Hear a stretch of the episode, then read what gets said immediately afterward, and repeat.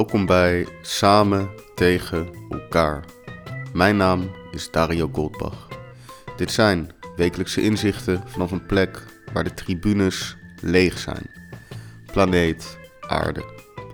Met in het stuk van deze week Tribune. Dus, lieve luisteraars, geniet of niet.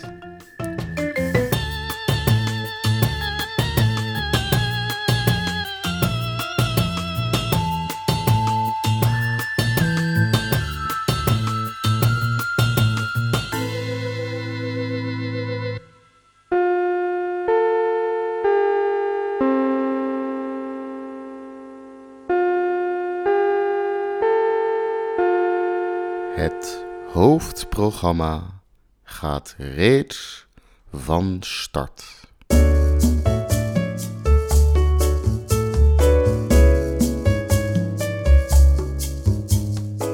Er wordt weer geschreven.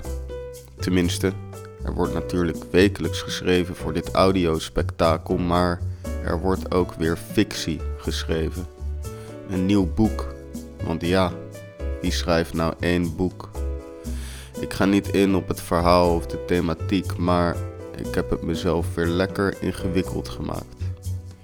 Mijn eerste roman, Vier Weekenden, die nog steeds beschikbaar is via vierweekenden.nl, schreef ik in de Australische Outback. Ik was daar beland vanwege een ongelofelijke carrière move. Ik had namelijk een baan geregeld als Customer Service Attendant Level 3 bij de lokale Caltex. Ik stond achter de kassa bij een tankstation. De reden voor die carrière move was simpel. Het verdiende meer dan 20 dollar per uur. Ik werkte 6 à 7 dagen per week en het geld uitgeven was onmogelijk. Er was daar namelijk niks. Perfect om te sparen voor een langdurige Azië-trip. Ik woonde in een huisje achter de parkeerplaats en elke ochtend om 7 uur liep ik in mijn turquoise Caltex shirt met mijn haar in een knot naar mijn werk. Om 3 uur was ik klaar en had ik de hele middag precies niks te doen. En dat was ideaal. Want hier kon ik eindelijk het boek waar ik al jaren over droomde schrijven. Eerst deed ik het aan de keukentafel maar de andere backpackers die daar woonden moesten zo nodig continu eten. Dus ja, concentratie nul. Er was een nieuw kantoor nodig en dat vond ik op een kwartiertje lopen langs de snelweg bij het voetbalveld. Australian Rules Football. Dat heeft andere regels dan American Football, maar die regels ken ik ook niet, dus dat hinderde niet. Hier was een tribune met een dak tegen de brandende zon en heel veel blauwe stoeltjes. Het was mijn kantoor, hier kon ik schrijven. Elke middag na werk liep ik het kwartiertje langs de snelweg en nam ik plaats op één specifiek stoeltje in het midden van de tribune. Hier deed ik typen. Soms, als het niet lukte, ging ik op de stoel helemaal linksboven zitten om een ander perspectief op het verhaal te krijgen. Dat werkte, soms. Als ik dan weer in een flow zat, kon ik gelukkig weer terug naar het midden. Het gras van het voetbalveld, wat als een soort oase bestond in het dorre outback-landschap, werd wekelijks gemaaid door een man met een lange dread. Ik kan me niet meer herinneren hoe die heette, maar ik leerde hem kennen in de maanden dat ik schreef.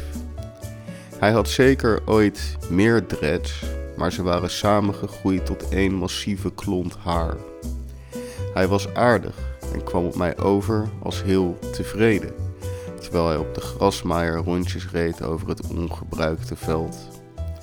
Wanneer ik hem zag, vroeg hij mij naar de voortgang van mijn boek en dan vertelde ik hem over mijn worstelingen. Hij had een hond, een grote, oude hond.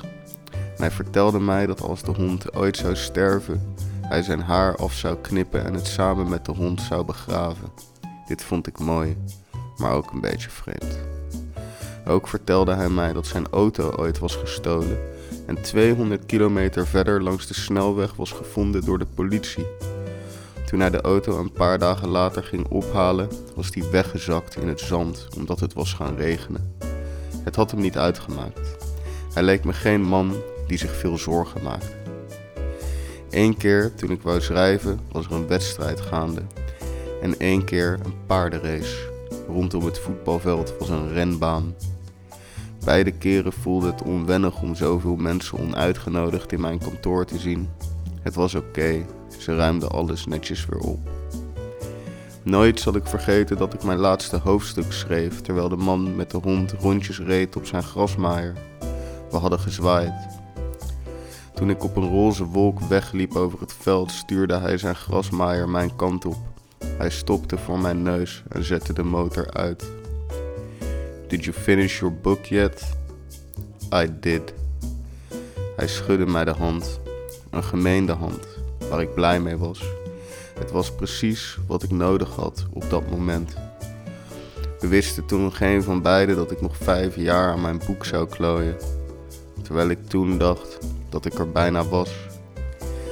Ik hoop niet dat mijn volgende boek pas uitkomt in 2026, maar als het wel zo is, is dat ook oké.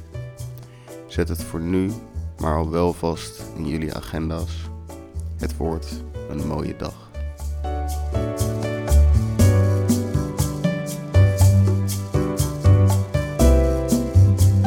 Bedankt voor het luisteren naar Samen tegen elkaar. Leest u boeken? Deel deze podcast dan op je Insta-story. En vergeet niet de gedebuteerde Instagram studio.dario te taggen. Een berichtje achterlaten kan nog altijd via de DM of via samentegenelkaar.nl. Mijn naam is Dario Goldbach en ik dank u hartelijk.